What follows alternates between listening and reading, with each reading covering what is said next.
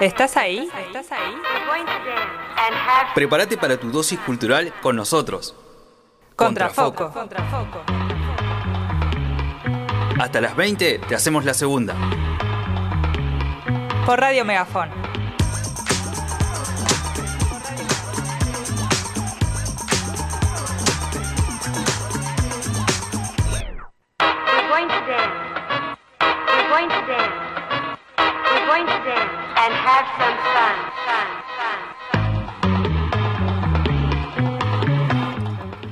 Muy buenas tardes, bienvenidos y bienvenidas un día más a Contrafoco en Radio Megafón, tu programa regional de los miércoles de 18 a 20 horas.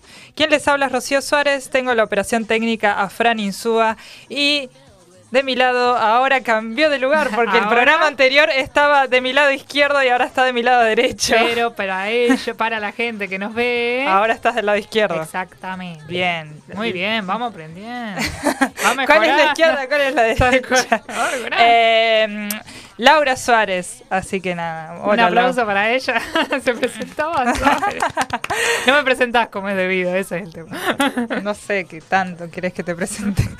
Eh, ¿Cómo estás, Laura? ¿Todo bien? Todo muy bien, la verdad. El día está bastante templado, pero está lindo. O sea, eh, me Es- gusta. Muy estábamos- otoñal. Sí, estábamos hablando con las chicas de Visión Violeta. eh, parece, marzo no termina más. Ah, sí. Es está haciendo re un largo marzo. Está Está, sí. siendo larguísimo. Pero siento que... Peor si no llegaba a fin Sí, de mes. siento que vivimos dos estaciones en un mes, ¿entendés? Va, literal sí, vivimos el verano y el Sí. otoño, pero fue tanto el contraste, porque a principio de marzo arrancamos con unos 30 y largos, tipo Ah, 35 no, sí, en ese, en ese sentido, sí, tipo yendo al laguito, al río, Ah, sí, Maya. seguimos yendo al río y, y ahora, ahora- ya te- terminando el mes eh, ya estamos con... Pero estábamos 20 preguntándonos si prender la estufa, ¿viste? Ya era como... Ah, sí, si prendemos la estufa. Es No, como- no, pero es favor. tan incongruente que duermo con el ventilador al frente, obviamente apagado, pero es como pre- pre- preguntándome si prendo la estufa. Es verdad, yo no guardé el ventilador No guardamos todavía. el ventilador, es cierto. Así que bueno, nada, en marzo se está haciendo larguito. Pero bueno, ya estamos llegando al último miércoles de marzo, el último miércoles que, de marzo que va a haber Contrafoco, porque después arrancamos en abril. Contrafoco sigue. Esta Pero- aclaración, sí. Pero eh, te enredas sola. Sí. ¿qué? Espero me hayan entendido. Contrapoco es todo el año. ¿eh? Contrafoco sigue todo el año, pero bueno, ya este va a ser el último miércoles de marzo. Eh, hemos, ya hemos dicho, es un programa regional, así que si vos tenés alguna presentación, eh, tenés alguna banda, tenés algún evento y querés difundirlo, nos podés contactar eh, desde Instagram. Nuestro Instagram es contrafoco.radio o si no a nuestro mail que también es eh, contrafoco.hotmail.com. Usamos Hotmail, no usamos Gmail. Qué antigüedad. Sí, la verdad que sí. Pero, pero sirve. Podrías to- todavía tener, sirve, podrías todavía crear sirve. un, que ahora, que ahora es de podrías crear un Microsoft. Gmail igual. Ahora, ahora es de Microsoft. Sí. Sí. me serviría para el Drive. Viste por que, eso, digo, que ahí en el. Drive uno mantiene contactos y todo. Así que, así que buenísimo. Bueno, traemos agenda cultural, traemos efemérides, traemos muchísima, informa- muchísima información. Así que quédense ahí del otro lado. Em, vamos a activar con. En realidad, con la consigna del día de hoy. Tenemos consigna. Tenemos consigna que ahora la vamos a subir a nuestro Instagram, que bueno, repito, nuestro Instagram es contrafoco.radio. La consigna del día de hoy es, ¿a qué le escribirías una poesía? ¿A qué le escribirías un poema? Estamos... Tipo, estamos ¿qué tema? ¿Qué- cursis, qué- estamos dulces, estamos dulces. No necesariamente igual, los poemas Bueno, hay- más hay poemas que son y tristes también pueden salir. Bueno, yo asocio la poesía con, con lo dulce y con lo tierno, pero, pero sí es cierto que hay poemas que son de desamor, que son de tristeza en Que realidad. son de muerte. que son de muerte. Y bueno, todos esos temas obviamente se pueden abarcar en un poema y por eso les preguntamos a ustedes del otro lado, ¿a qué le escribirían poesía? ¿O a quién? Porque también puede ser a quién, a mi novio, a mi novia, a mi, Mi mamá, abuelo. a mi abuelo, a mi abuela. O sea, hay distintas personas que inspiran eh, poesía. ¿A vos? ¿Vos qué le- a quién le escribías? ¿A qué le Yo escribís? pensé que me ibas a decir ya, a Ah, vos te escribiría un yo- poema. Yo estaba como. De los "Ay, mejores poemas tienen tu nombre. Claro. Hermosa. Eh, yo qué le escribiría al otoño. Ahora Ah, que bueno, estamos ahora, arrancando el sí. otoño, sí, el otoño es a mí me encanta el otoño, es mi estación favorita, por si querían saber, es mi estación favorita. Eh, nada, lo que a mí eh, los colores del otoño me, me- gustan muchísimo, que son como los colores más tierra, bueno, los colores estás, marrones, bueno, no lo pueden ver. Si las ven por YouTube, se puede ver que está. Si me ven por está YouTube, marroncita. Vamos a ser totalmente autorreferenciales. Sí. Eh, si me ven por YouTube, si nos ven por YouTube, van a ver que yo tengo justamente estos colores otoñales, digamos, marrones, eh, que son colores que me encantan y bueno, el otoño me remite a todos esos colores. También la nostalgia, digamos, es como, a ver, no había escrito un poema, pero había escrito un tweet. Ah, Que había- bueno, que- que es decía- poesía moderna. Claro, exactamente. Que decía mm, que el otoño hace como que mm, florezca la nostalgia. Ah, Es, Y es es la muerte, sí. es la muerte del verano. Sí, Se murió claro, el verano. Entonces es como la muerte de algo. Eh, Claro, como que la pasaste muy bien y el otoño claro, te es como la que resaca. Es la, es resaca Sí. del verano, Claro. el otoño. Que empieza, También porque es- inicia, inicia el año y inician todo lo que es la rutina, o sea, tiene Sí, mucho que ver. también, también. Eh, pero bueno, todo esto lo, lo- lo estamos desarrollando porque el 21 de marzo ya se nos pasó un poquito, pero bueno, no quita que igual lo, lo queremos rescatar. Lo vamos a hablar igual porque hacemos lo que queremos. Exactamente, exactamente. El 21 de marzo fue el Día Mundial de la Poesía. Así que justamente queremos hablar con Antes de que termine marzo, me pasa. Antes de que termine Que no marzo, termine exactamente, eh, vamos a justamente rescatar este día Claro. y traerlo acá a Contrafoco para hablar justamente de la poesía y para también leerlos y escucharlos. Repito la trivia, que nos pueden responder en contrafoco.radio. Mándenos mensaje, igual ahora vamos a subir una historia. eh, Con la preguntita. con la pregunta, exactamente, ¿a qué le escribirías un poema?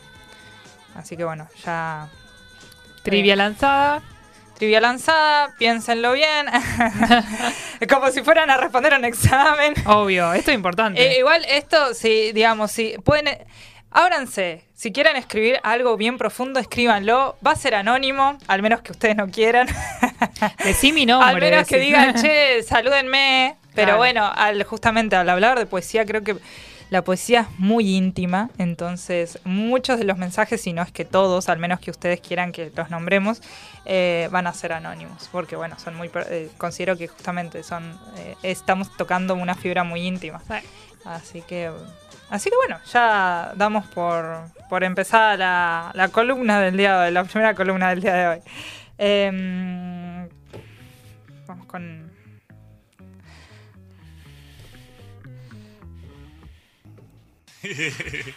Come on, y'all. Y'all are crazy, man. We're going to dance. We're going to dance. We're going to dance and have some. Fun, fun,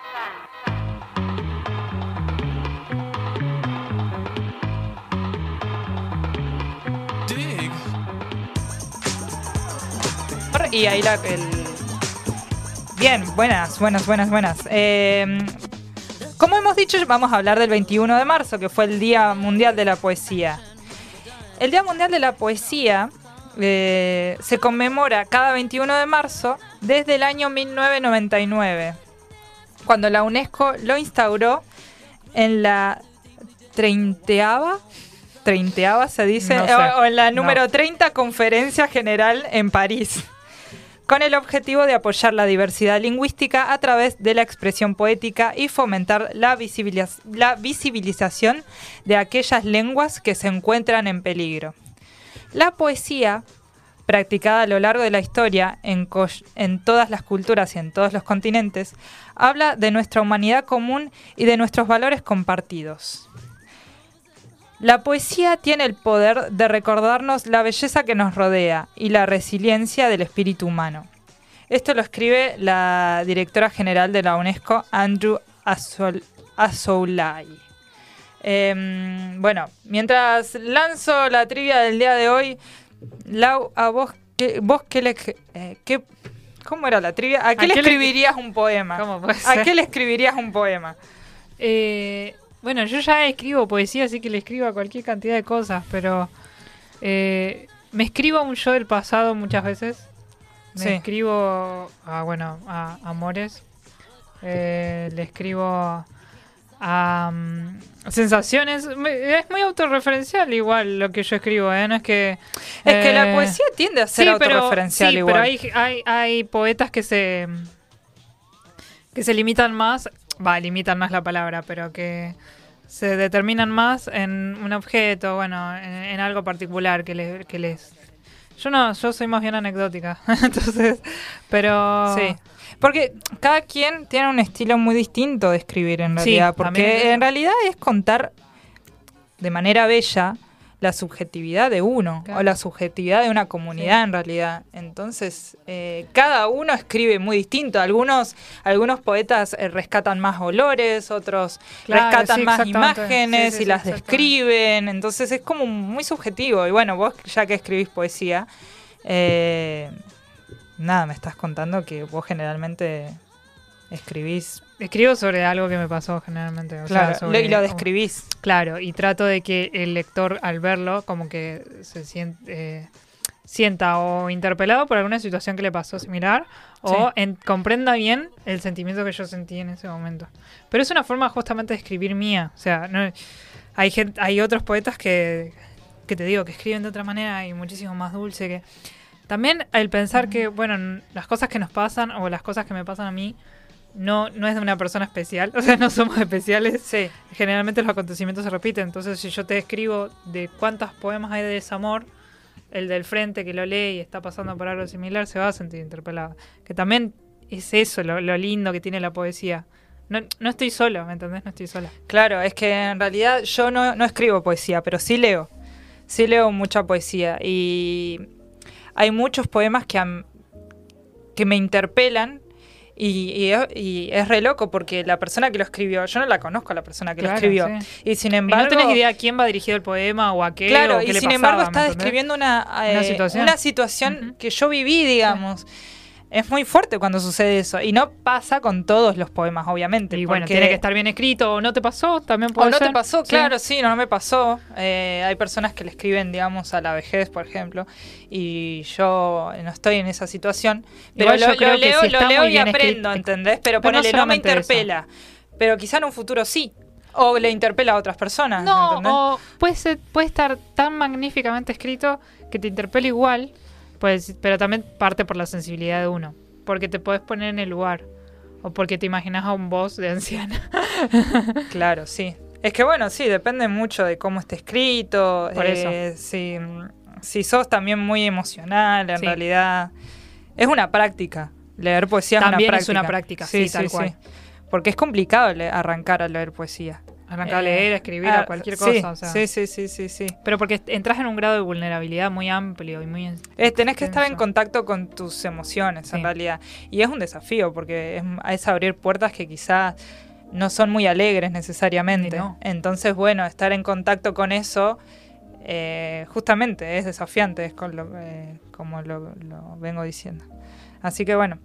¿Por qué se celebra el Día Mundial de la Poesía? Como hemos dicho, desde 1999 y aprobado por la UNESCO, todos los 21 de marzo se celebra internacionalmente el Día Mundial de la Poesía.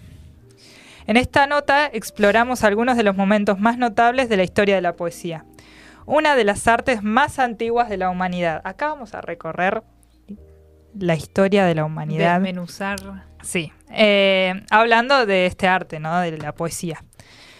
El poema de Glick, uh, el poema de Gilgamesh, el poema de Gilgamesh, me parece que Ah, el poema de Gilgamesh, de autoría anónima y escrito en tablas de arcilla entre 2500 y 2000 antes de Cristo, Espectacular. narra la Peripecias. la- narra las peripecias del rey Gilgamesh de la antigua ciudad de Uruk en busca de la gloria y la inmortalidad. Según los expertos, es uno de los poemas épicos más antiguos del que se tiene registro, junto con el poema Enuma Elish, de la región babilónica, que expresa distintos versos sobre la creación del mundo. Sin embargo, y debido a que la mayoría de la población era iletrada, la poesía fue concebida para ser cantada. En la Grecia, sí, tiene Sí, todo el sentido, Sí. en realidad. Eh, en la Grecia del siglo VII antes de Cristo, por ejemplo, los poetas se acompañaban con la lira, lo que dio comienzo a la llamada poesía lírica. Y mucho más tarde, gracias a la extensión de la escritura, llegaron hasta hoy las historias que habían comenzado como literatura de tradición oral, entre ellas la Iliada o la Odisea, como las poesías épicas más famosas y clásicas del Occidente. Claro, ha- había una, no sé si confusión, pero digamos, era muy gris eh, comprender qué era poesía y qué era historia en realidad en ese momento. Eh, digamos que la, la cultura era, la cultura y, y los- las vivencias eran todas orales, eran todas expresiones orales, no había Sí. nada escrito, entonces eh, también la poesía era oral, de esa Que manera. toda transmisión de arte, prácticamente, excepto el tema de. Excepto el tema de la pintura y, la música, después sí. Claro, eh, la, la única diferencia en realidad de la poesía, va, la única diferencia, no, De- hay un montón de diferencias, pero una de las diferencias entre la pintura y la poesía es el soporte. La, la pintura tiene un soporte. Ah, claro. un sí. soporte, un soporte sí, físico, sí, digo, cual, o sea, eh, y así se va traspasando. Ah, no te entendía, tipo, ¿cómo soporte? No, sí, un Claro, soporte sí. físico, o Sí, sea, tipo, sea un, la poesía no una está. madera La poesía no está en un- ningún lado. Claro, Es- es de alguna sí, manera. es que en realidad es sí, eso. sí, sí, sí, o está en todos lados, también Claro, podemos también, decirlo. Exactamente. Pero bueno, no es como una pintura o un instrumento que vos lo ves ahí y sabés que sirve para tocarlo y para hacer crear música. claro, sí, sí, sí, sí. Eh, la poesía existe y no existe, ¿me entendés? Tipo, es, es como, a ver, eh, hay muchas cosas que, que justamente si, es, si está en todos lados, entonces no está en ningún lugar. Sí. Y la poesía le pasa un poco lo mismo en realidad. Es como que hay que saber percibirla. Porque puede o, o no estar en ningún lugar o estar en todos lados, en realidad. Es como cómo ve uno la, eh, el mundo en realidad. Otra vez. Bueno, ¿qué pasó? ¿Cómo otra vez? en Visión Violeta, el programa anterior, eh, nos ha visitado una gatita. Y ahora en Contrafoco también nos visita una gatita. Hay que ponerle nombre. que Ah, ¿no? ¿No le- le damos- le- no, no, no. Ah, le, damos a Fran, el, el Fran, nuestro operador, eh, el deber de que piense un nombre. O sea, al final del programa nos tiene que decir el nombre de la... Según Lucrecia, que es la, una de las conductoras de Visión Violeta, es gatita. Es gata. Pero, Pero ¿por bueno, qué? Si tiene- ah, no sé. ¿Cómo lo sabe Así que bueno, tarea, tarea, le pones un nombre, Fran. Mucha responsabilidad No digo. puede ser. Lo vamos debatiendo, pero sí. Eh, Bueno, cambiamos la trivia. ¿Qué nombre le pondrían a la gatita de, de- de- Oh, de se la radio Megafon? Oh. Le gritaste mucho. Bueno, espero vuelva. Pero va y Bueno, un vuelve. poema- De hecho, de hecho Mira, ayer- yo le dedicaría el- un poema a la gatita, ¿ves? Gatita Totalmente. sin nombre, viene a la radio, chusmea. Sí, re curioso. Sí. Bueno, ayer, eh, ayer también en los programas, ayer estuvo la gatita también. Qué Así que va bien, va visitando todos los programas de la radio. Em, bueno, volviendo. Eh, hemos quedado en que la, la poesía se transmitía de manera oral en este momento, Sí. que es antes de Cristo, generalmente. Posteriormente, los romanos se inspiraron en buena parte de los poemas griegos para crear poemas épicos como la Eneida, la En- Eneida o Eneida. Bueno, eh, se han dedicado a crear poemas épicos los romanos, ¿no? Sí. en el, en el siglo I antes de Cristo. Y que recuerda mucho a la Iliada de Homero. Los romanos eh, se han inspirado Cuidado mucho en los, lo que en los- vayas a no, se han- decir. lo- los romanos se han cuidado con lo que vayas a decir. Los romanos se han inspirado mucho en los griegos. Sí. Por no decir otra cosa. Bueno, si conocen un poco la historia, le- los romanos eh, justamente eh, Conquistaron, gran parte de sí. gran parte de Grecia y también se eh, adquirieron, o sea, adjudicaron un adquirieron montón, su cultura, Sí. muy buena parte de su cultura. Es que no los culpo. y- sí, la cultura griega es preciosa. Vos todo eso Eh, y y, también, eh, la- eh, de alguna manera, no solo la han hecho propia, sino la han amoldado a, a- a también a su propia cultura en realidad. O sea, los griegos, vis- viste que tenían una manera de crear arte y los romanos Ah, eh, inspirándose en los griegos Sí. también crearon su propia manera. eh, O bueno, sea, ya la tenían su propia manera y fueron influenciados por fueron griega, me parece. influenciados por los griegos, exactamente. Eh, bueno, con la poesía pasa lo mismo, ¿no? Durante la, la Edad Media en Europa surgieron los juglares y trovadores, que cantaban las gestas de los grandes guerreros y los reyes de la época, y se hicieron muy populares en los pueblos y las ciudades. Paralelamente nació otra forma de creación po- poética en los, en los ámbitos religiosos y monacales, conocida como mester de, de clerecia, conocida como mester de clerecia, que a su vez... Clerecía. Ah, bien. Entonces, paralelamente nació otra forma de creación poética en los ámbitos religiosos y monacales, conocida como mester clerecia. ¿No? ¿Cómo es? Como mester de clerecia. Bien. Que a su vez dio forma y estructura a la poesía mística y religiosa de los siglos posteriores. Para hacerla corta. ¿Se acuerdan Mamita, los- no se entendió No, no, nada. ¿se acuerdan los, tro- ¿se acuerdan los trovadores? Sí, o sea, yo. los trovadores prim- mi primer de la. Edad Media, de la Edad Media, que aparecen en dibujitos animados. Claro, eso, mi primer contacto con un trovador fue en, lo- en los cuentos infantiles donde un trovador le cantaba a su bella dama y le relataba todo lo que sentía en forma de prosa, poema. Claro. Acá los trovadores cuentan las historias de guerra en un primer momento, ¿no? Que eran como guitarristas, que no sé si usaban la guitarra, seguramente otro, otro instrumento que le estoy pifiando acá, contando lo que sentían, contando... Sí, sí, poesía. Sí, Poesía. Así que bueno, ahí sigue siendo oral la cuestión igual, ¿eh? Es como, ¿cómo se Sigue llaman siendo los, oral. los gauchos que tocan la guitarra? Los trovadores. Sí, Sí, sí, lo sí, sí, sí, sí. Eh, así que bueno. Antes del Renacimiento, algunos de los poetas más importantes fueron Dante y Petrarca. Y posteriormente, durante el siglo XVII en España, tuvo lugar el siglo de oro español, que dio paso a un resurgimiento de la literatura alrededor de temas clásicos. Algunas de las figuras más brillantes de este siglo fueron Calderón de Barca, Gón- Góngora, Lope de Vega y Quevedo. Eh, no. Hay muchos acá que también son pintores. Eh, y es curioso, acá lo más probable es que ya hablamos de, de- de poesía escrita, primero. claro, Además, es que ya para esta época, siglo XVI, bueno. además eh, estamos hablando ya en periodos del Renacimiento en realidad, porque ya eh, nos adentramos en una España del siglo XVI, XVII y el Renacimiento empezó en el siglo XV. Claro. Entonces eh, ya hablamos de una poesía que pone más el foco, como toda rama artística en el Renacimiento, en el ser humano y no tanto en la religión, no tanto en la divinidad, que eso pasaba en la Edad Media, bueno, también pasaba eh, en- con los romanos, eh, Claro. cada uno con su respectivo dios, ¿no? Sí, sí, sí. con su respectiva creencia. Eh, durante el siglo XIX destacaron los movimientos románticos y nacionalistas alrededor del mundo y surgieron poetas universales como Walter Whitman o Rubén Darío. Por otro lado, en el siglo XX la poesía experimentó muchos cambios que derivaron en una creación poética más libre y subjetiva. Esto es lo que estamos Esto es lo que yo hago, ¿ah?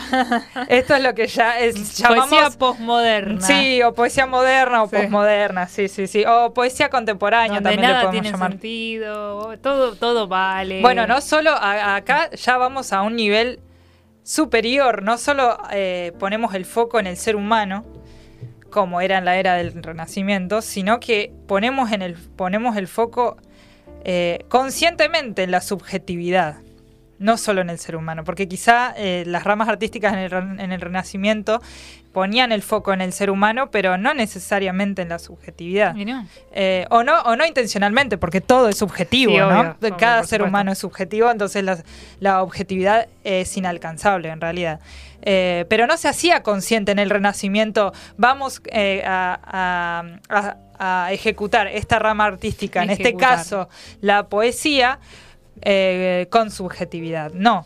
Sin embargo con los movimientos románticos sí sucede esta búsqueda de la subjetividad totalmente consciente en la poesía. Y también en la pintura y en otras ramas también del arte, ¿no? Pero en la poesía Eh, principalmente porque estamos hablando de esto, ¿no? Eh, estos versos libres se reflejan en las obras de Pizarnik o de Silvia Plath en Estados Unidos. También dos poetisas, dos mujeres poetisas eh, que personalmente admiro mucho. Sí, lo sé. Eh, y también son dos poetisas, que esto también sucede en, en muchos poetas modernos, que es eh, cómo, cómo terminan su vida estas personas. Ah, Estas personas Sí. terminan generalmente suicidándose. sí, como... Eh, Alejandra Pizarnik se suicida sí. en un hospital. Eh, de hecho, hay una carta que le hace Cortázar a ella y ella no le responde la carta porque obviamente porque se suicida, Pero digamos. Y Cor- pero ah. Cortázar Cor- Ah, Cor- no, no, no la alcanza a leer. No la alcanza a leer. Ah. Cortázar le manda un- una carta pidiéndole por favor que no se suicide. Es hermosa la carta, la voy a, la voy a subir a contrafoco. Eh, le dice, por favor, que no se suicide con una, con- de una manera hermosa, ¿no? Eh, y no la alcanza a leer. No la alcanza a leer porque se suicida. Eh, y Silvia Plath, que es una también poetisa estadounidense, se suicida. eh, ¿También? sí, también se suicida, poniendo su cara o su cabeza en un horno. Ah, sí, en un conozco, horno. en, un, conozco, en un horno. ¿Entienden? Sí, sí, ¿Entienden? conozco. O sea, son, son Igual muy- muertes, muy grotesca, son ¿eh? muertes Tipo, duras, podría- son suicidios verse- muy, muy duros aparte. Sí, muy dramáticos. También para la época, tipo, yo pienso, no había otra forma, y quizá no, no había otra forma.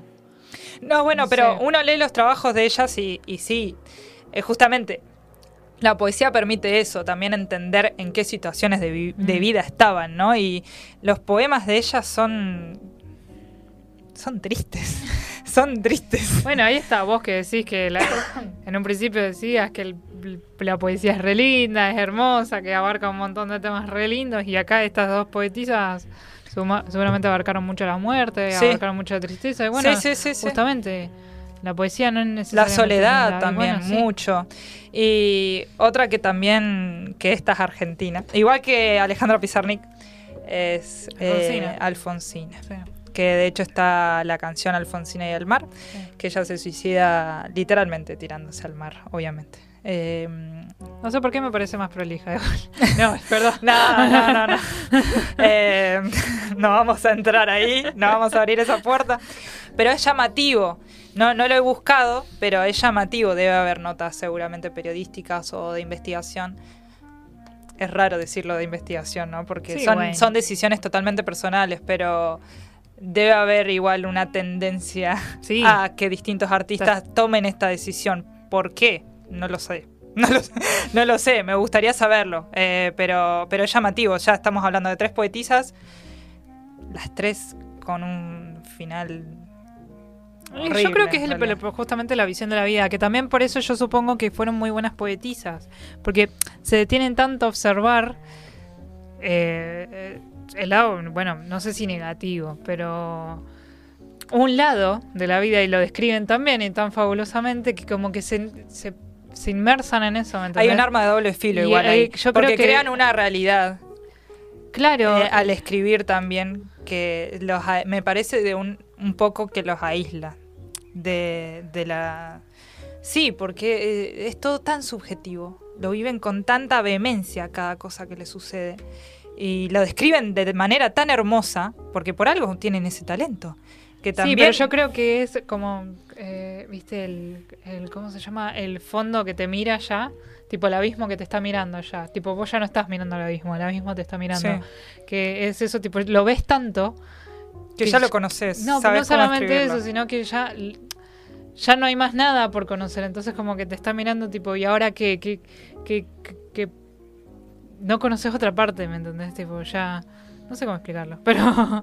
sí sí eh, más o Tipo, menos ya te entiendo Lo mirás tanto tu miseria que ya la ya te formás parte de la miseria. Tipo, la miseria te Sí, sí, absorbe a vos. sí, sí, sí. Y lo tomaste como. Pero yo no, creo y de que hecho la, po- la poesía para ellas, eh, creo que Silvia tiene un poema, de hecho, eh, sobre esto, es escape. No Es sé, es- ¿eh? Sí, sí, Silvia lo ha dicho, es escape, en realidad, y lo ven necesario como respirar el escribir poesía para ella. Para ella, pero te digo, es un- es un- eh, cada vivencia es muy personal, ¿no? Mm. Eh, bueno, seguimos con la historia de la poesía. En pleno siglo XXI, igual ya estamos terminando, ¿no? Eh, la poesía sigue huyendo de las métricas y los recursos clásicos y ha surgido un nuevo subgénero llamado poesía urbana, que se caracteriza por tratar temas de actualidad y política social. Algunos poetas urbanos destacados también son influencers de las redes sociales. Estos están vivos. Bueno, Vamos gracias a ninguno se mató todavía. Ninguno se mató todavía. Y bueno, Sí, sí, sí. donde hay vida. Como The Freds, Loreto Sesma o Elvira Sastre. Eh, por este motivo, la poesía urbana también ha recibido el nombre de poesía 2.0 y está pro- eh, protagonizado generalmente por jóvenes millennials. Este- esto- esta es una página web de. eh, esta nota es de una página web de Cataluña. Y muchos poetas que ha nombrado al final son poetas españoles, en realidad. Pero bueno, sirve para traerlo y para entender justamente cómo fue la historia, cómo fue evolucionando la poesía Claro. a lo largo de la historia. Lo cierto es que desde ese momento y más allá de las guerras, los conflictos, las crisis económicas o sanitarias de cada región, nunca dejó de haber poesía. Los pueblos la cultivaron, la enseñaron y la recitaron de generación en generación, dándole forma a gran parte de sus tradiciones, costumbres y saberes que se conforman que conforman las culturas de los pueblos. Y fue en 1999 cuando la Organización de las Naciones Unidas para la Educación, la Ciencia y la Cultura, también conocida como la UNESCO, mediante las actas de la Conferencia General en la que se anunció la medida, tomó la decisión de nombrar el 21 de marzo como Día Mundial de la Poesía. Esto debido a que la UNESCO entendió, que eh, entendió a la poesía como un movimiento social en favor del reconocimiento de los valores ancestrales, la tradición oral y la aceptación de la palabra como elemento que socializa y estructura a las personas. Bueno, eh, yo traje, como he dicho, yo leo poesía, pero no hago poesía. Y tengo una página predilecta cuando estoy eh, en con distintos estados de ánimo. O cuando estoy aburrida. Es- bueno, estar aburrida es un estado de ánimo, ¿no? También. Eh, es una página web que tiene muchísimas, muchísimas, eh, muchísimos poemas. Muchísimos poemas. Eh, ahí la, mientras la busco. eh, ¿La podrías buscar vos, la, por favor? A la página. Sí, ahí está. Esta página. Eh, Ah, bueno. Es una página web que tiene muchísimos poemas y tiene distintos botones en el cual si uno aprieta eh, el botón aleatorio, literalmente eh, Ah, te aparece cualquier poema. listo. Cualquier poema, puede ser largo, corto, eh, eh, puede ser de un poeta latinoamericano o de una poetisa latino- latinoamericana o española. Eh, ¿La tenés? ¿Sí? La tengo acá a mano. Bueno, ¿te tocó ya algún poema o no? No, porque tengo que poner una palabra. No, no, no, no, no, no. Hay distintas. A ver, ya. Ah, selecciona el autor. A ver. Eh, audio, título, ahí está. En, la- en el menú te despliega un menú y ahí Sí. te aparece aleatorio. Apriete ahí y el poema que salga, el poema que leemos. no creo que sean poemas desubicados los que salgan. Debe, no me- Ah, ahí está, ahí está, ahí está. ¿Te anduvo? Sí, Bien, perfecto. medio larguito. Eh, ¿Lo lees vos? No, no, no. Bueno. Vos. Eh, en idioma guaraní, una joven paraguaya, tierna sendecha se ensaya, cantando en el arpa así, en idioma guaraní. Llora, llora, Urutau, en las ramas del Yatay, ya que no existe el Paraguay, donde nací como tú. Llora, llora, Urutau. En el dulce lam- lambaré, feliz era en mi cabaña. Vino la guerra y su saña, no ha dejado nada en pie. En el dulce lambaré. Padre, madre, hermanos, ay, todo el mundo he perdido. En mi corazón partido, solo amargas penas hay. Padre, madres, hermanos, ay. De un verde ubirapit, ubirapitá, mi novio que combatió, como un héroe en el timbó, al pie sepultado está, de un verde ubirapitá. Rasgado el blanco tipoy, tengo en señal de mi duelo, y en aquel sagrado suelo, de rodillas siempre estoy. Rasgado el blanco tipoy. Lo mataron los cambiá, no pudiéndolo rendir. Él fue el último en salir. De Curucú y Humaitá lo mataron los cambá.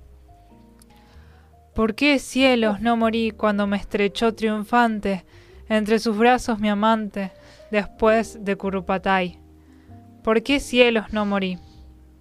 Llora, llora Urutau, en las ramas del Yatay, ya no existe el Paraguay, donde nací como tú. Llora, llora, Urutau. De Carlos y Guido Spano. Bueno, Ah, Urutau es un ave de dulcísimo canto. Yatay es una palmera. Tipoy, saya blanca que usan las paraguayas. Y Cambá son los negros.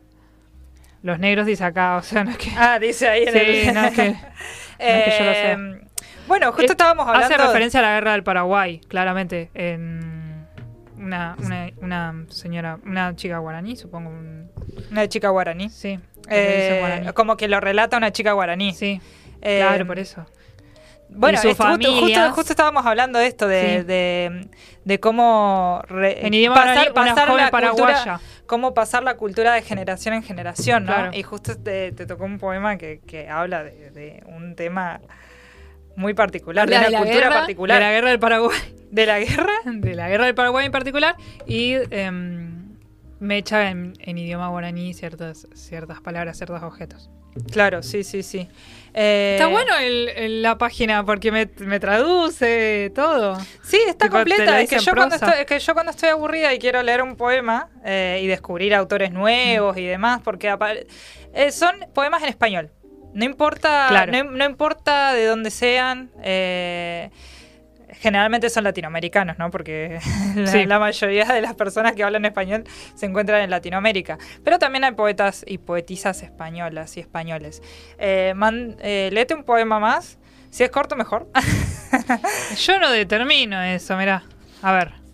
Uh, No, no, no, es justamente como es aleatorio pueden tocar poetas Por eso, vamos- poemas vamos muy largos o muy cortitos.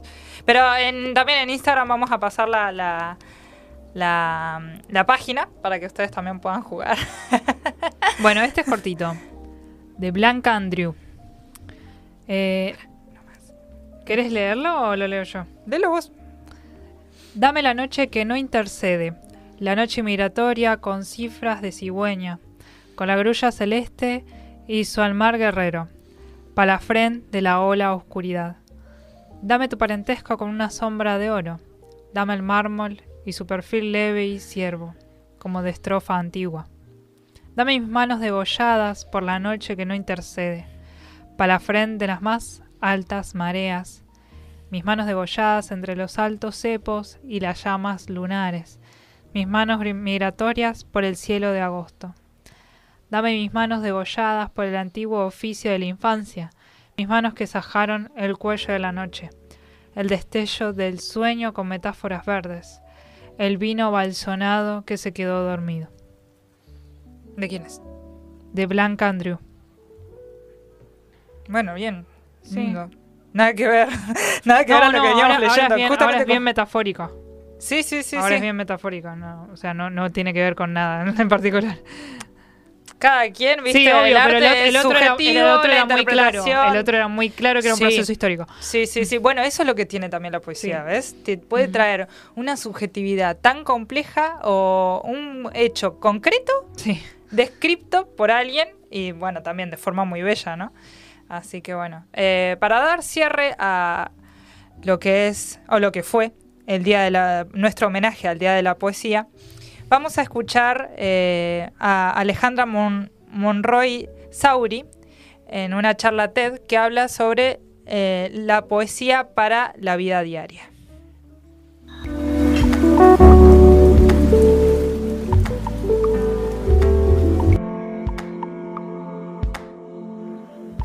Cuando escuchas la palabra poesía, ¿qué es lo primero que viene a tu mente?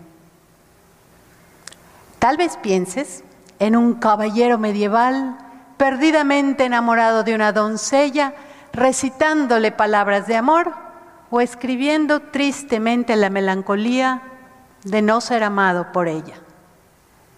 La poesía, sin embargo, es mucho más que eso. Es una forma de expresar todo aquello que observamos y experimentamos en todos los aspectos de nuestra vida.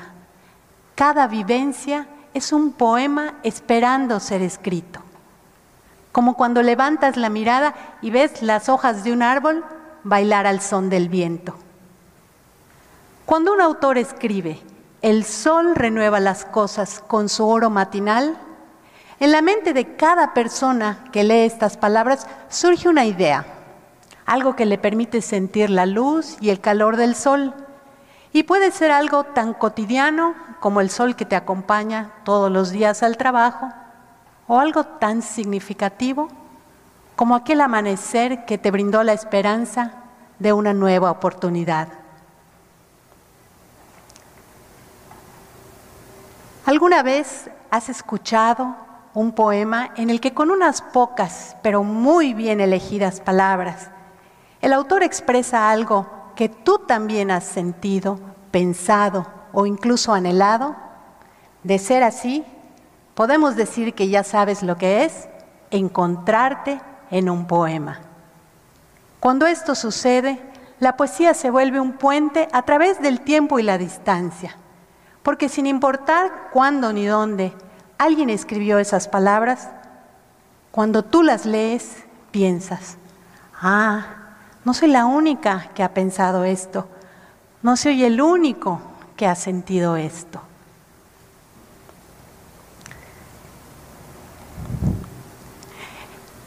Gustavo Adolfo Becker escribió, mientras el aire en su regazo lleve perfumes y armonías, Mientras haya en el mundo primavera, habrá poesía.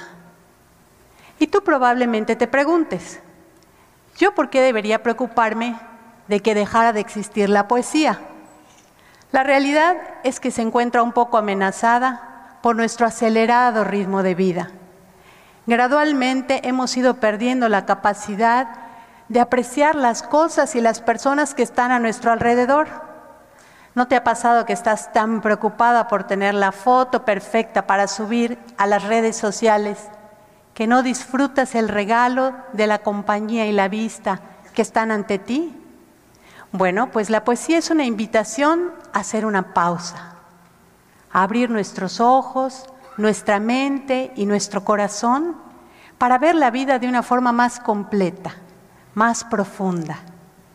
Con su economía de palabras, y con su uso de metáforas, la poesía nos ayuda a ser más creativos, nos hace pensar en imágenes. Ahora bien, ¿tú crees que con todas esas bondades que la poesía nos ofrece, debe estar guardada en libros esperando que alguien vaya a buscarla? No, yo creo que hay que llevar la poesía a los lugares donde la gente vive día con día. Y para ello me gustaría compartirles dos proyectos que he realizado para acercar la poesía a la gente. El primero, Poesía Andariega, es un proyecto hecho aquí, en la ciudad de Mérida, en el que hemos puesto poemas en los autobuses del transporte público. Las estrofas cuidadosamente seleccionadas hablan de naturaleza, de ideas inspiradoras y de recuerdos de experiencias sencillas y a la vez significativas y tienen el propósito de que al abordar el autobús, en lugar de ir clavados en la pantalla de sus celulares, las personas lean esas palabras y empiecen a pensar, empiecen a sentir y al bajarse del autobús lleven con ellos esta idea y con sus sentidos bien despiertos puedan apreciar todo aquello que salga a su paso durante el resto del día. El segundo proyecto, Matices del Mayab, es un proyecto que combinó fotografía y poemas relacionados con colores. Lo que hicimos fue imprimir en postres bien grandes poemas y llevarlos a plazas públicas, lugares donde la gente pasaba al salir del trabajo o a donde iba a convivir en familia. Al principio la gente se acercaba con curiosidad a mirar las fotos, a leer los poemas, trataba de encontrar la relación entre las palabras y las imágenes. Y hubo también quien se encontró a sí misma en un poema, es decir, que la emoción expresada por ese poema resonó en su alma. Pero también le pedimos a la gente que escribiera y que nos contara cuál era su color favorito del lugar donde vivía. Y sus respuestas las pusimos para que otras personas también pudieran leerlas. Cuando la poesía salió al encuentro de la gente, en esas plazas todos se volvieron poetas y lectores de poesía. Para mí es un hecho que la vida es mejor cuando hay poesía, porque todos podemos encontrar en un poema algo que nos haga pensar, sentir, recordar o incluso cuestionarnos, y porque todos tenemos algo que decir. Me encantaría que nos atreviéramos a creer que todos podemos ser poetas, incluso cada uno de los aquí presentes. Y yo espero que así sea, porque el día que reconozcamos que de músico, poeta y loco todos tenemos un poco, seremos más felices y este será un mundo mejor para todos. Gracias.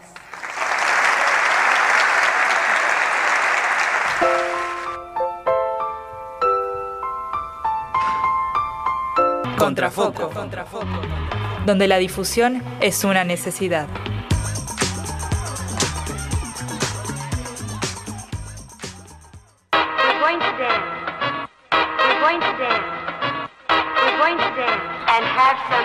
Volvimos con Contrafoco en Radio Megafon.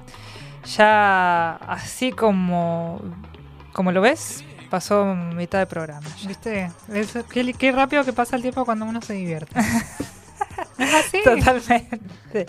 Eh, bueno, recordamos la trivia del día de hoy que está publicada en nuestro Instagram, contrafoco.radio. ¿A qué le escribirías un poema? ¿A, qué le- a, a quién o a qué le escribirías una poesía? Ya nos han.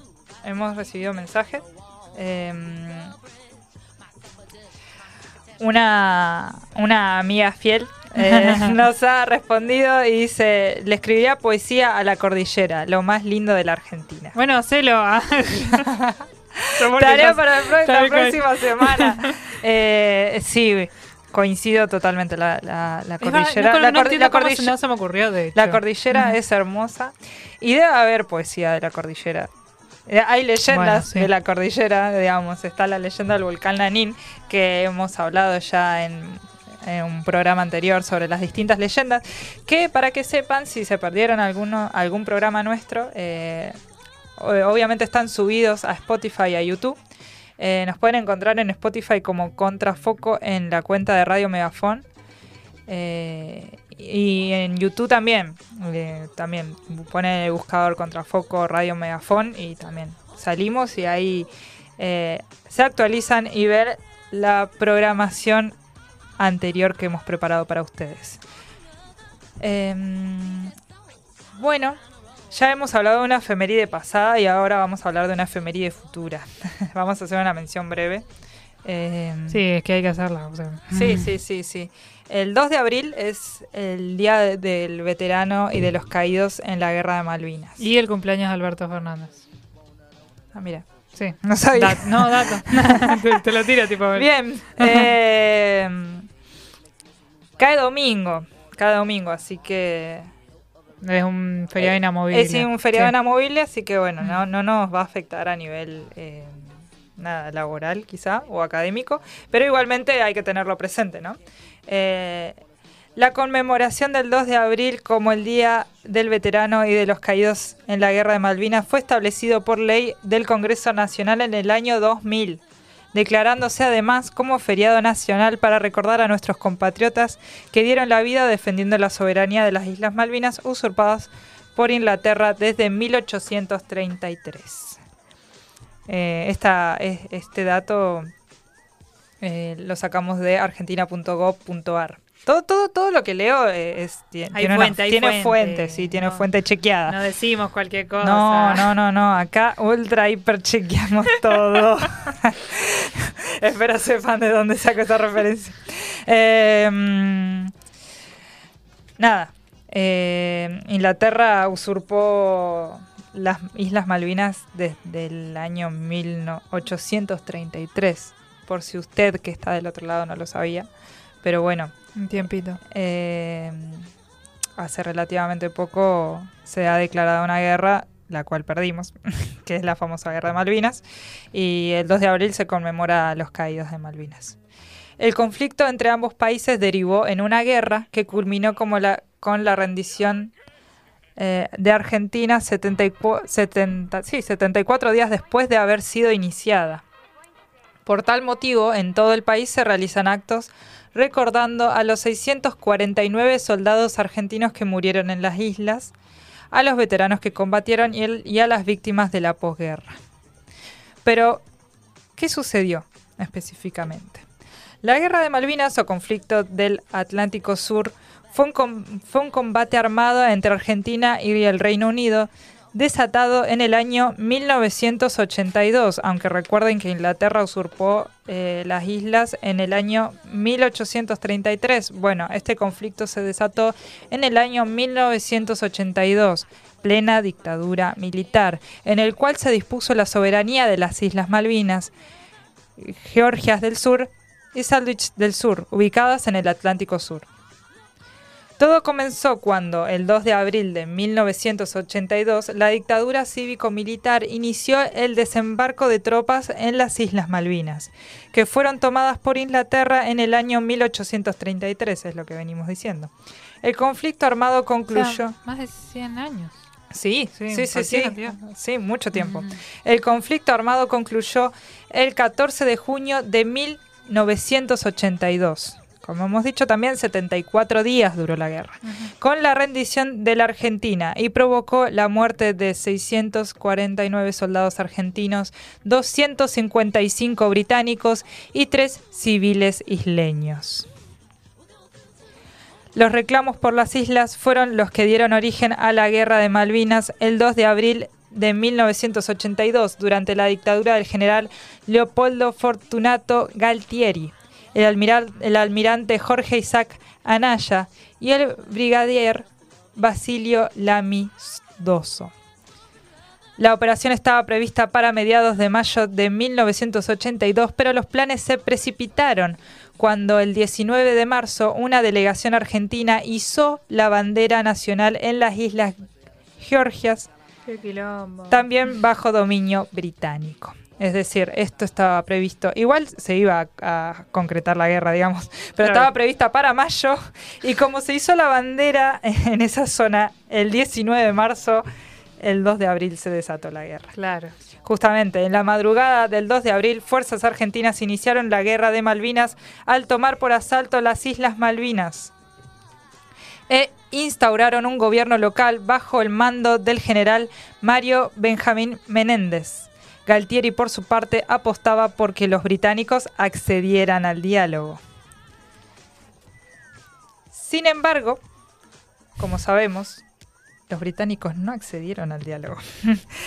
Un día después, la entonces primera ministra británica, Margaret Thatcher, despachó su flota hacia el Atlántico Sur, mientras que el Consejo de Seguridad de las Naciones Unidas exigía el repliegue de las tropas argentinas y el inicio de las negociaciones. Nada de eso ocurrió, y tras el fracaso de la diplomacia para abrir el diálogo, el 2 de abril estalló la Guerra de Malvinas con un bombardeo británico sobre Puerto Argentino, la rebautizada capital de las islas. Un día más tarde, el conflicto vivió uno de sus acontecimientos más cruentos y polémicos de la Guerra de Malvinas. El submarino nuclear británico Con Conqueror es el nombre del, del- submarino, hundió el crucero argentino General Bel- Belgrano, donde murieron 323 soldados argentinos. El 12 de junio, mientras los combates cada vez eran más violentos, y, sa- y sacudían las Islas Malvinas y la guerra estaba en su peor momento, en Buenos Aires el Papa Juan Pablo II congregó a dos millones de personas para orar por la paz.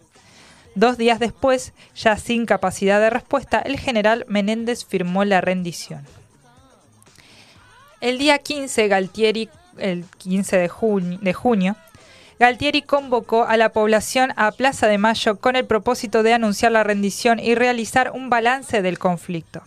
Había terminado la guerra de Malvinas. Los partidos políticos de la oposición hicieron responsables a los militares de haber utilizado la excusa del conflicto para frenar las presiones sociales y mantener el poder. Porque recordemos, eh, la guerra de Malvinas sucedió en dictadura. La derrota de la guerra de Malvinas provocó una profunda crisis en el régimen militar. El desgaste del gobierno de facto argentino se aceleró y la salida de la guerra de Malvinas hacia la democracia ya tenía fecha. Octubre de 1983 de la mano del doctor Raúl Alfonsín tras la triste guerra de Malvinas. Esa es una historia breve de, de, bueno, de todo lo que se conmemora el 2 de abril. Eh, bueno, la guerra de Malvinas, como ya hemos dicho, fue eh, un punto clave, de alguna manera, tristemente, pero fue un punto clave para, para que la sociedad argentina decidiera acabar con, con la dictadura. con la dictadura. O sea, fue, un fracaso, fue, un fracaso no, total. no por la guerra en sí. Fue no, la no, no, por eso digo, fue, fue una, un factor nomás de los muchísimos factores que estaban sucediendo durante la Sí, pero para última dictadura militar. Pero como esto era algo visto por la gente. Claro, sí. Y eso, y de hecho no estoy contando que al principio eh, se falsificaban los datos. Mm. O sea, muchas personas acá en Argentina pensaban que estábamos ganando la guerra, de hecho. Claro. Em, Sí. Y se encontraron después con, con 200 de No, pibes con la rendición de Argentina, Ah, sí, sí, sí. con un montón de pibes muertos, pibes de 18 años, eh, muertos debido a, a la guerra de Malvinas. Eh, y bueno, por eso se conmemora el 2 de abril, eh, que este evento sucedió el 2 de abril de 1982 y la democracia vuelve en 1983. 1983. Entonces, para más o menos ponernos en contexto eh, de qué momentos históricos estamos hablando, Claro. ¿no?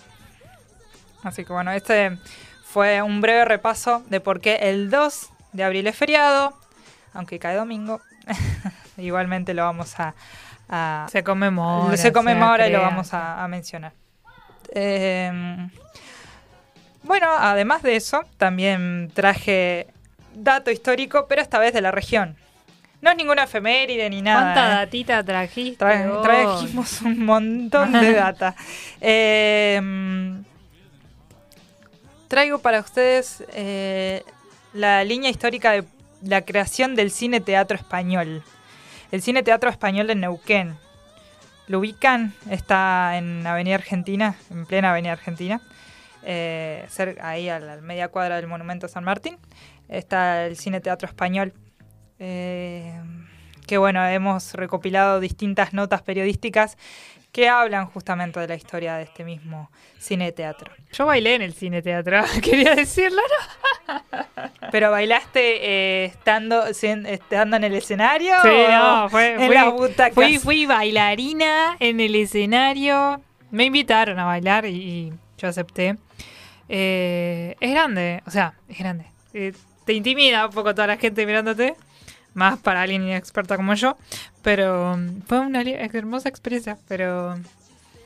Y también, sí, sí, sí. Tipo, Bueno. no es tan amplio de, de- de bambalinas y demás, pero... Pero, no sé, es hermoso. Sí, sí, y es nuestro. Tal cual. y es neuquino. Bueno, mucho más que una pantalla para el séptimo arte y un escenario. Con una historia de más de 83 años, esta nota eh, fue escrita en el 2010.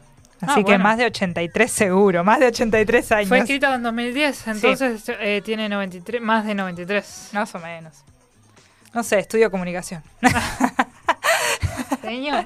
El cine teatro español de Neuquén continúa vigente, potenciando el arte y la cultura de la región, además de cumplir una función social relevante. Enraizado en el corazón de la ciudad, en Avenida Argentina 235. El complejo es fruto de una apuesta épica de la Asociación Española de Socorros Mutuos de Neuquén, que a mediados de los años 70 impulsó el proyecto de un salón teatro con capacidad de 500 butacas. Ah, En los años 30 era otro Neuquén. tal cual. ¿no? O sea, 500 butacas era un tipo, no sé, era un número eh, en los años 30. en los años 30, Y no sé. eh, un número importante. Y un 15% no, ¿qué? No, no lo sé. No, Yo no voy a tirar datos, pero, pero sí. Sí, sí, era. Si había 500 butacas es porque ellos asumían que, que, que estaba bien para la cantidad de habitantes, ¿no? De lo que era Neuquén en ese momento. Eh, Sí, Mar- ahora quedó chico. Sí, Ahora sí, la verdad que es sí. una pequeña. Y Cia de Bahía Blanca fue la constructora encargada de diseñar el edificio que estuvo a punto de ser emplazado en un lote en la calle Rioja, donde actualmente funciona la Clínica Pasteur. Ya con la decisión tomada de echar raíces en la artería principal del polvoriento Neuquén, en mayo de 1934 se puso en marcha el proyecto autorizado la- también la exhibición de planos en las vidrieras de los comercios para promocionar la iniciativa que modificaría de una vez y para siempre la vida social del pueblo. ¿Te imaginas? La exhibición de los planos en las vidrieras de los comercios. Qué divertido, o sea. No, pero... Qué, entusiasmo. Dos comercios, tres Bueno, comercios, bueno, los tres comercios del pero, centro a de ver, Neuquén. pero vos viviendo ahí seguramente pasabas por alguno. Entonces lo veías. Claro, y vos Sí. decías, wow, van a abrir un cine teatro. Pero, que, o sea, yo me entusiasmo. Ya, ya si abrieran otro cine teatro me entusiasmaría actualmente. Sí.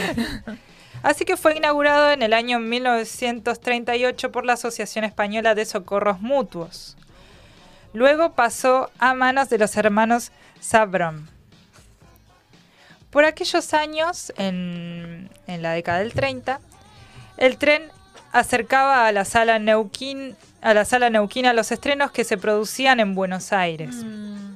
Por entonces, las marquesinas de los cines porteños estrenaban películas que luego se convertirían en clásicos, como La Guerra Gaucha, Las Aguas Bajan Turbias y Más Allá del Olvido. Si tenemos personas de más de 40 años que nos están escuchando, quizás ubiquen estas películas. Pero Ah. yo no las ubico. yo estoy acá para transmitirles la información. Bueno, Pero, pero, hablan, y- eh, la buscamos y las vemos. Sí, eso también, ¿no? Eh, lo importante igual es generar la curiosidad y, y enriquecerse. Así que pasaban en esa época la guerra gaucha, las aguas bajan turbias y más, y más allá del olvido. A lo largo de los años, el español fue convirtiéndose en el punto de encuentro preferido de los citadinos. Cambió varias veces, varias veces de dueño y la sala continuaba mansa en el mismo lugar. Muy bien. Pero desde Centenario bajaron dos hermanos, Juan y Néstor Sabrón, miembros de una familia de expertos cinéfilos. La familia tenía pequeñas salas en Centenario y Cinco Saltos. El cine, el cine español estaba en manos de un tal Perego, según recuerda Néstor Sabrón. No podí, y, y declara, ¿no, Sabrón? No podíamos competir con este señor. Y si no pueden vencer a tus enemigos, Únete a él. Exactamente, un, únete a ellos, o únete a él en este caso.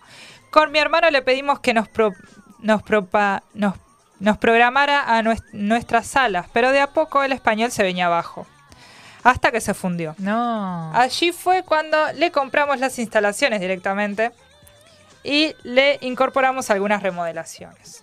Un genio del marketing. Del, sí. Sí, sí, sí. Comenzaban los años 90 y el cine español comenzaba a cambiar. Se construyeron camarines y un escenario. ¿No tenía escenario? Eh, Ah, se amplió el hall de ingreso, al que se incorporó un pequeño bar. El piso del palier es de mármol, traído especialmente desde la localidad neuquina de Putarranquil. El equipamiento de sonido y acústica se modernizó y así reabrieron, luego de un paréntesis de un año, las puertas del nuevo cine teatro español comprado por estos hermanos el 21 de febrero de 1991. Había una necesidad imperiosa de contar con una sala que satisfaciera la demanda del público y fue todo un éxito, continuó Sabrón.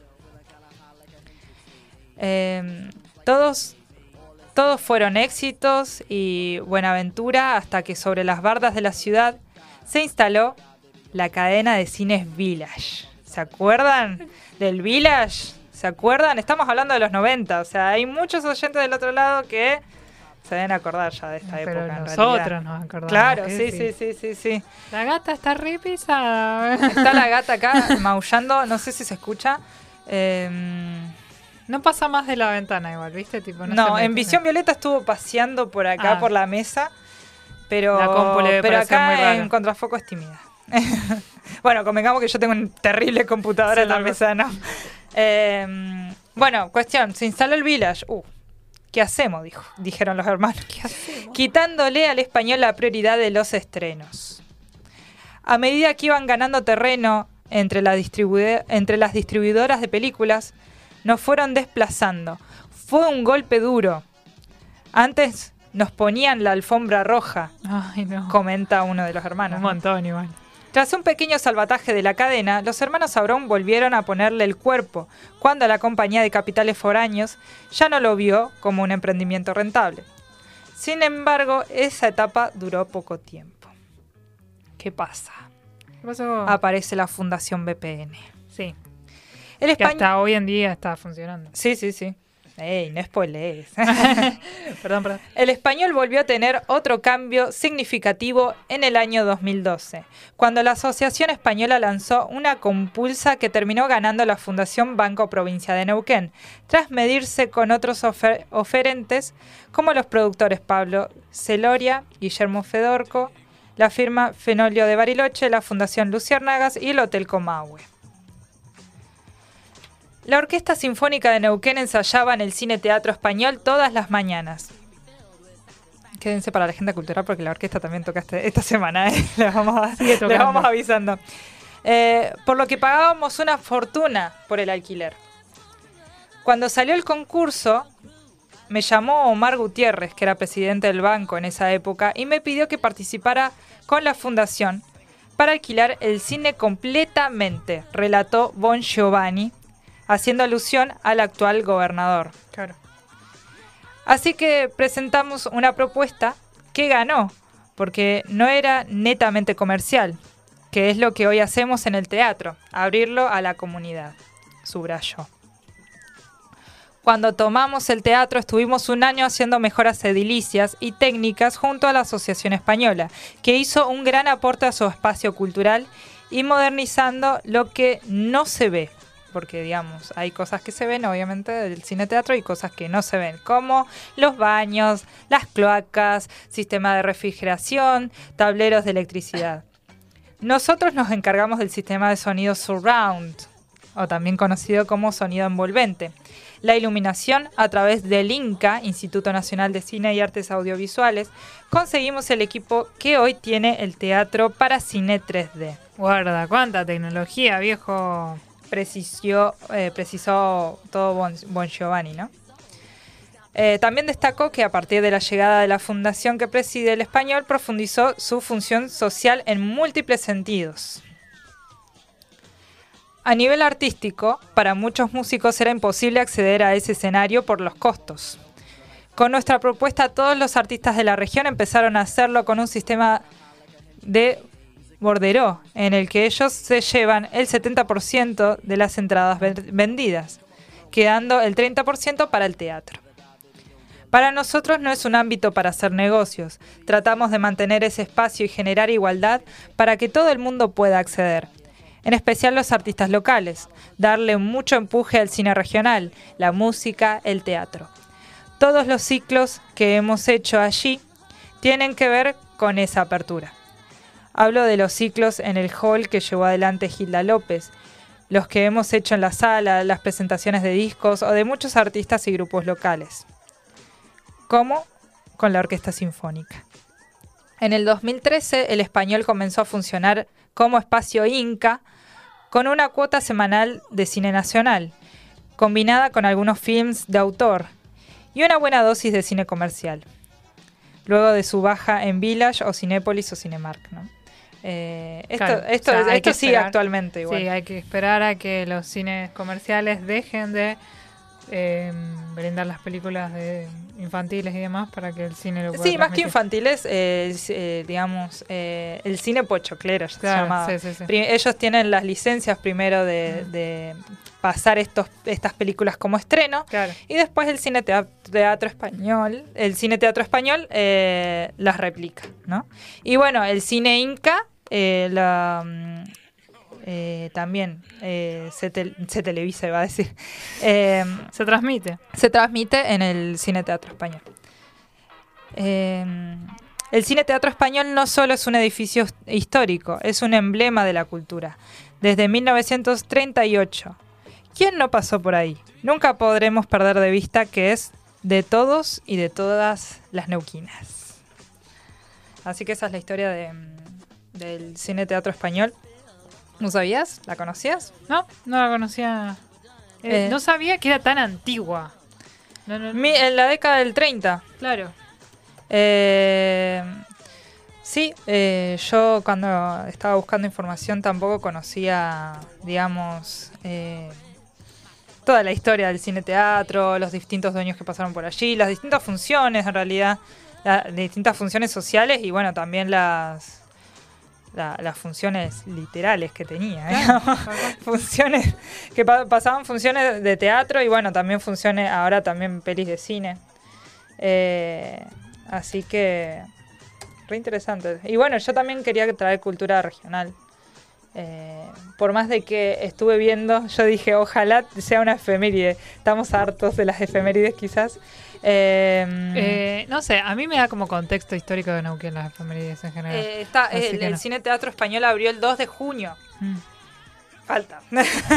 Falta bastante. Cuando sea 2 de junio lo vamos Pero a bueno, yo ya lo quería traer primero porque me interesaba mucho saber la historia del cine teatro español, porque yo conocía, yo, eh, yo sabía obviamente que tenía su historia, que es un ícono de Neuquén, Claro.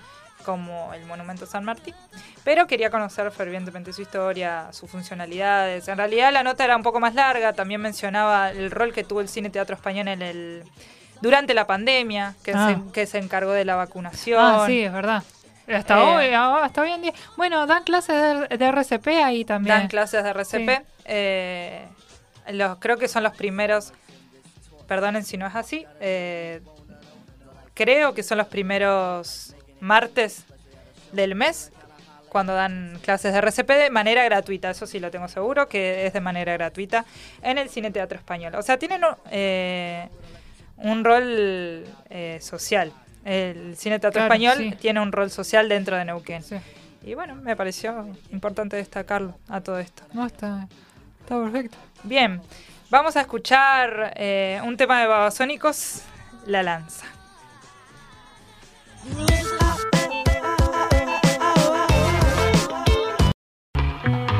Seguinos en Instagram. arroba contrafoco.radio.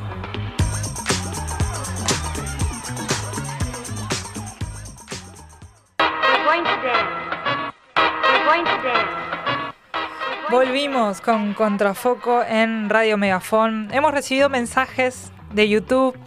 Porque ahora me, me estoy leyendo los mensajes de Sí, YouTube. ahora los leemos. Ahora los leemos. Ya tardé bastante en agarrarle la mano. Pero ya antes, no, lo- antes no leía los mensajes de YouTube. Sí, ahora escriban, que ahora los leemos. Sí, ahora los leemos. Ahora que los leemos no va a escribir nadie.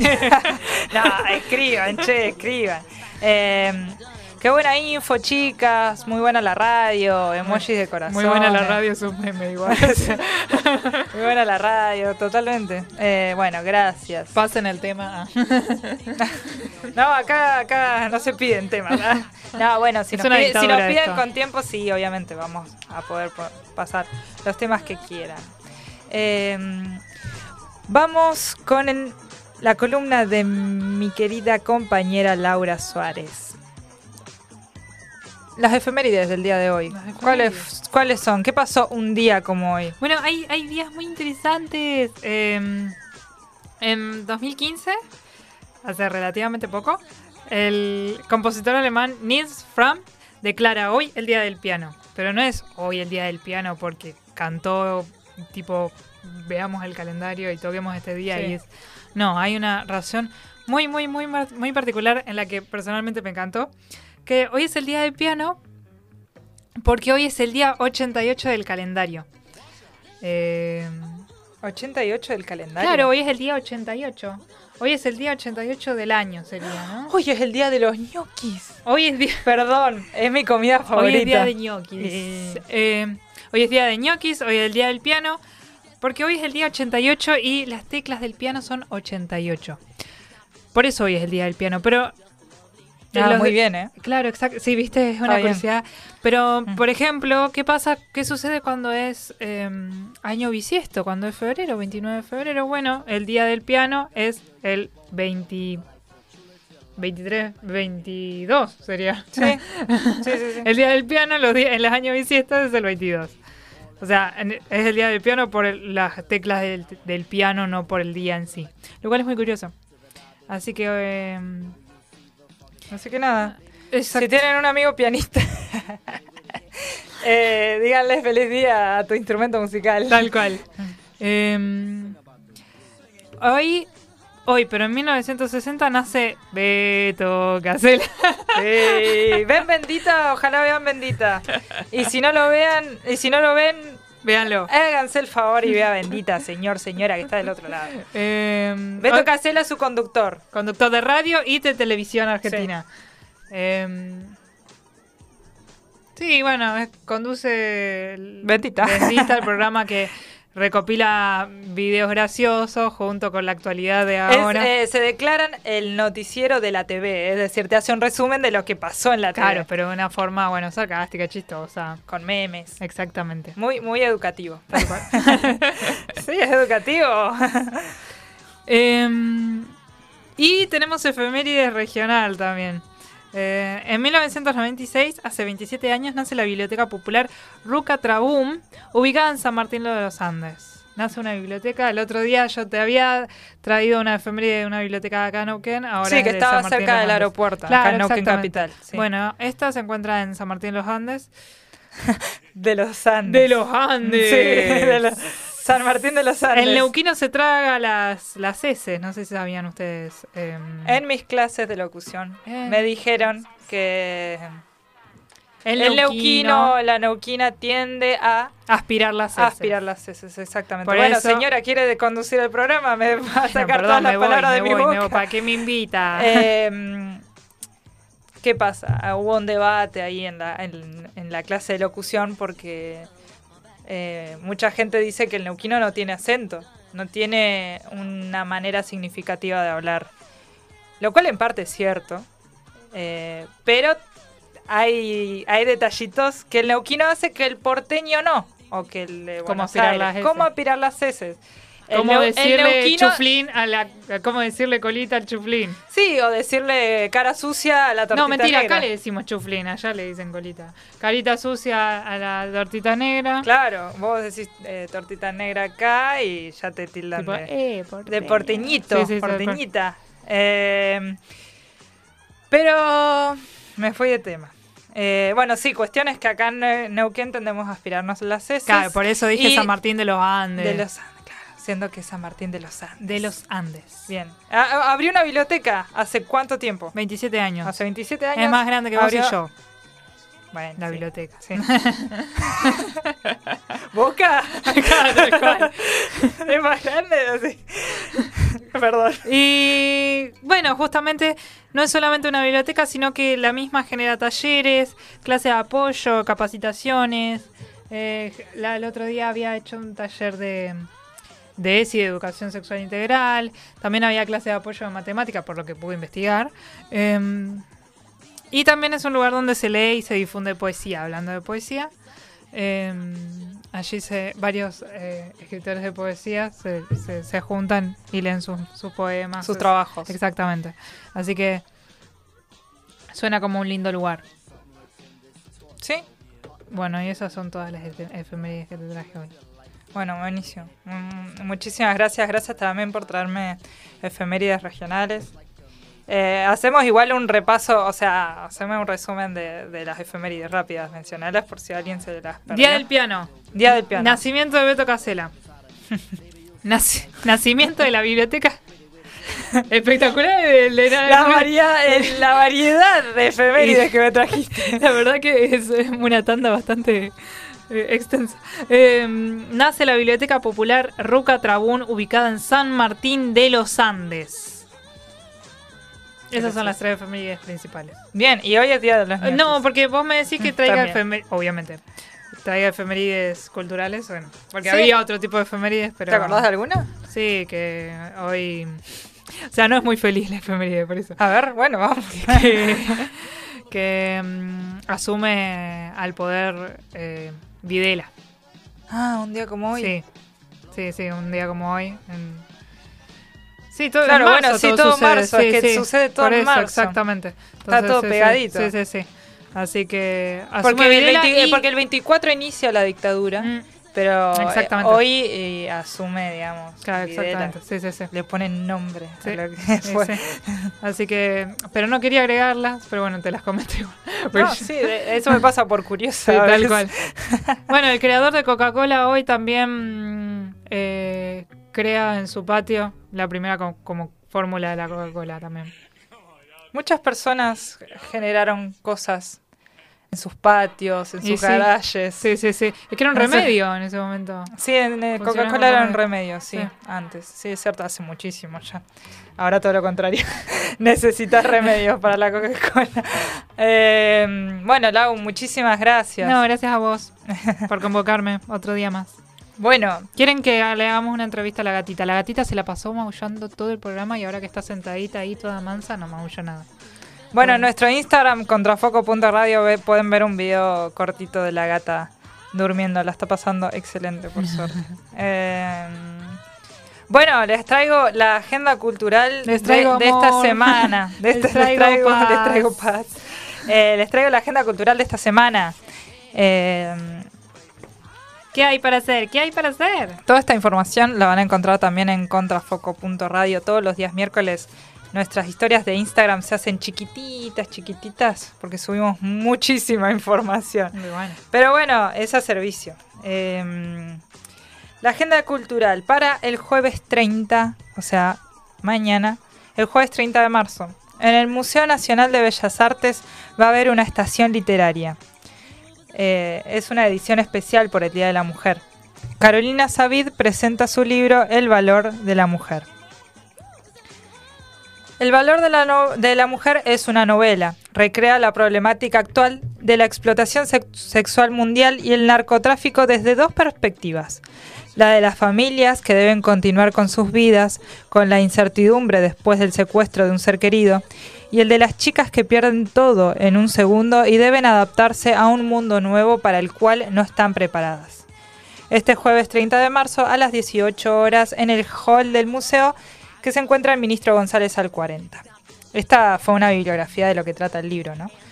Eh, Carolina Savid es una rosarina que, que, eh, está presentando su libro eh, por toda Argentina y mañana jueves lo presenta en Neuquén, en el Museo Nacional de Bellas Artes.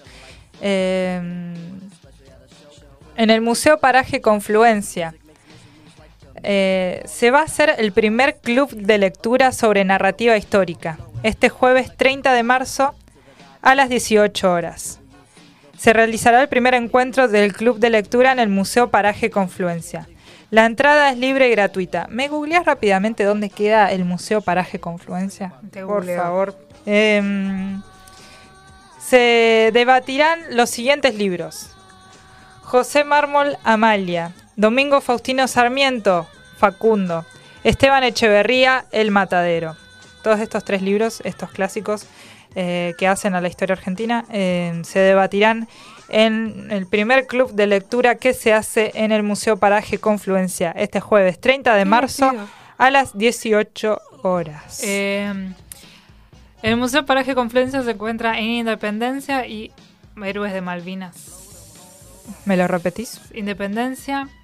Sería Independencia y Santa Fe. Bueno, el, el Museo Paraje Confluencia queda en Ah, Independencia. claro, es la, es la esquina de 25 de mayo. Independencia de 25 de mayo. Independencia y 25 de mayo. Bien, perfecto. Es en el. ¿Cómo se llama? En el. ¿Las vías? ¿Qué es en la plaza, viste? Sí, sí, sí, sí. Pero bueno, para que se ubique la Sí, gente. sí, sí. Eh, bueno, esa fue, fue la agenda cultural para mañana jueves.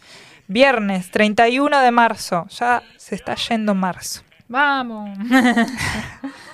Sí, está- fue eterno marzo. sí, por eso te digo. Eh, se viene el quinto Milongón Provincial a las 21.30 horas en el Club Ah, Pacífico. lo había leído. en Alberdi 345.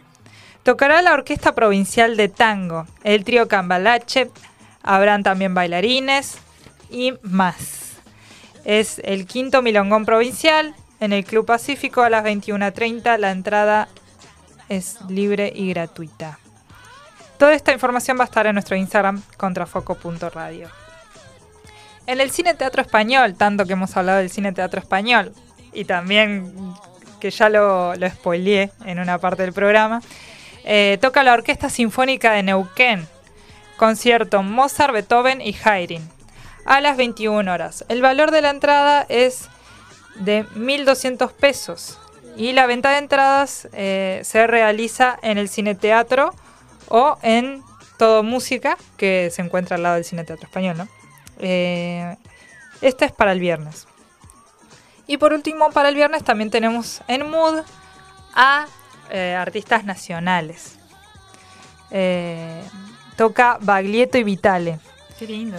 Su show Tangos a las 21 horas de este viernes 31 de marzo. La entrada, se la- el valor de la entrada se encuentra en Instagram, no se las puedo decir. Es, es secreto. no, bueno, pero Clasificada.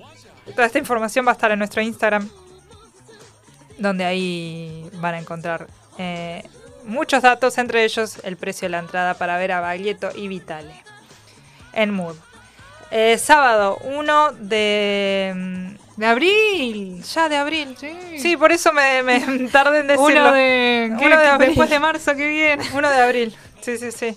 En el ámbito histrión, Crash Teatro presenta El hombre del traje gris.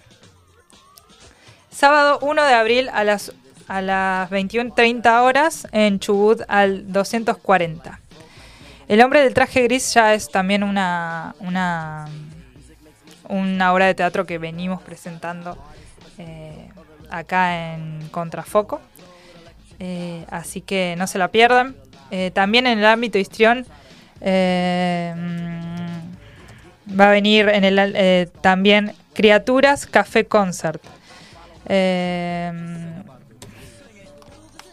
El sábado 1 de abril a las Ah, 23 claro, horas. eh, es decir, vos sí. vas al, a ver al hombre del traje gris el sábado 1 de abril a las 21.30 en el ámbito histrión y después te quedás para ver a las 23 horas en Chubut al 240, es, es decir, en el ámbito histrión, a Criaturas Café Concert. Es eh, un show para reír. Claro, también. hay dos, ah, hay dos obras de teatro el mismo día, seguidas, uno más temprano y otro más tarde, en el mismo lugar. Claro, Primero el hombre, de tra- el, el hombre traje gris y después criaturas de café con Sol. Claro, exactamente. Eh, así que bueno, el sábado también, para quedarse a vivir en el ámbito histrión. Eh, las entradas, no sé si las dije, del Criaturas Café Concert es de 1.300 pesos. Eh, toda esta info también en nuestro Instagram. En Mood, eh, Erika Sofía y Julián Braico tocarán en el lobby session de Mood este sábado 1 de abril a las 21.30 horas. La entrada, la entrada sale 500 pesos y las reservas las pueden hacer por WhatsApp. Y por último, para el sábado en Morgan, Walter Sax y guitarra. Tocará rock internacional y rock nacional a las 21.30 horas, calle Río Negro 2300. También reserva tu, tu mesa eh, en el número que después pondremos en nuestro Instagram de Contrafoco. Eh, es una propuesta interesante porque el saxo es un, es un instrumento que no se ve seguido. Y hay que tener, literalmente hay que tener aire, hay que tener pulmones para saber tener tocarlo. sí, hay que tener habilidad. Así que en Morgan también, eh, reserva tu mesa, digamos, a las 21.30 tocan. Pero puedes ir antes o después. eh, es un show que, digamos, te permite muchas libertades. eh, te tomas una cerveza, vas con amigos, te pedís una pizza, o sea, se amolda a, a las demandas que, que pide el sábado. ¿no? Cual. Así que bueno, ese fue, esa fue la agenda cultural. Eh, toda esta información, como siempre digo, si te perdiste algo, si te perdiste algún dato, si no entendiste algo de lo que dije, puede ser también. No, no puede ser. Eh, no, eso no puede ser. Eh, vayan a nuestro Instagram, que al final del programa vamos a publicar todos estos datos. Nuestro Instagram es contrafoco.radio. Así que bueno, de esta manera damos por finalizada la agenda cultural. We're going to dance. We're going to dance. Bien, volvimos en Contrafoco en Radio Megafón. Ya los últimos minutos de programa. Eh, hemos repasado la agenda cultural, hemos dicho las efemérides del día de hoy, hemos hablado de la historia del cine teatro español acá en Neuquén, hemos hablado lo que sucedió el 2 de abril eh, de 1983, que fue la 82. fue. 82, que fue em, La guerra de Malvinas. la guerra de Malvinas. Y hablamos del Día Mundial de la Poesía. Así que bueno. Muchos ah, temas. Sí, un, un- un- un programa cargado, un programa muy cargadito. Eh, espero les haya gustado. Eh, si querés difundir lo que haces, acá está el espacio ideal.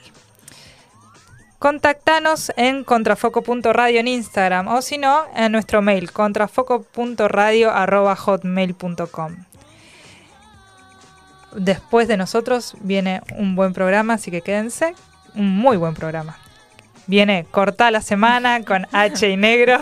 Ahí están atrás Corta comiendo la factura. Semana con H y Negro. Eh, que están ahí comiendo, yo ya me relamo, por favor. Estamos acá hace tres horas.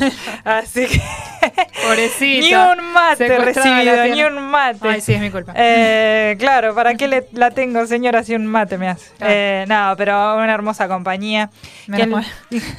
Eh, antes que nada, antes de entregarles el programa, quiero saber y preguntarle a Fran si tiene el nombre del gato que habíamos ya hablado desde el primer momento, si le iba a que le iba a poner nombre al gato. Pensá ya, ya, en tres segundos. Sí, dale, sí, sí. ¿qué nombre? ¿Qué ¿Se nombre? escucha? Sí, sí, Se escucha. Bueno, buenas tardes a todos Bueno. primero, a todos. Resulta, es así. Noche de fin de años, grupo de docentes. Había una chica, pone la casa, vamos todos ahí, qué Sí. sé yo, bla, bla, bla. Y un gatito chiquitito, ¿viste? Sí. Coloradito con las patitas blancas. Hermoso. Que llévatelo, que llévatelo. Bueno, dale, me lo llevo. Yo ya tenía uno. De este color no tengo. Y, claro, y como ella eh, era profesora de plástica, yo le pongo cartulina. Excelente. Pero, stop, voy al veterinario a, a la castración, digamos, la cuestión de vacuna y demás, y me dice, no, bola, mirá, tiene huevito, es Claro, nene. cartulino. Así que quedó cartulino. Excelente. ¿Viste? Porque tiene el nombre de excelente. Tano mafioso. ¿viste? Cartulino. Tremendo. Sinvergüenza, así que le queda bien. Nah, Bueno, y bueno, está perfecto, ¿eh? Se apropió del nombre y todo. Bueno, pero esta antería es, una, es hembra o no? No sé quién dijo eso. Sí, la, eh, la conductora del programa anterior, Visión Violeta, dijo que era hembra. Así que bueno, nos- No- si, no si sabemos cómo. si no es hembra, nos- ella se hará cargo. Pero bueno, para nosotros es hembra. Megafona. Eh, Puedo ponerle. Le ponemos Saya. ¿Les Saya. parece? Bien, perfecto. Sí, lindo nombre. Y si es varón, Sayo. Sayo, Sandro. Sayo. Sí, sí, sí. Le va a quedar bien cualquier nombre. Es hermosa la gatita. Blanca, negra y de ojos verdes. Para quienes nos escuchan. Así que bueno, muchísimas gracias por estar del otro lado. Quien les habló es Rocío Suárez, me acompañó Laura Suárez y eh, en operación técnica tuvimos a Fran Insúa. Así que quédense para el próximo programa que se viene corta la semana. Muchísimas gracias. ¿Escuchaste? Contrafoco. Dig. El programa cultural de todos los miércoles por acá. Por Radio Megafón.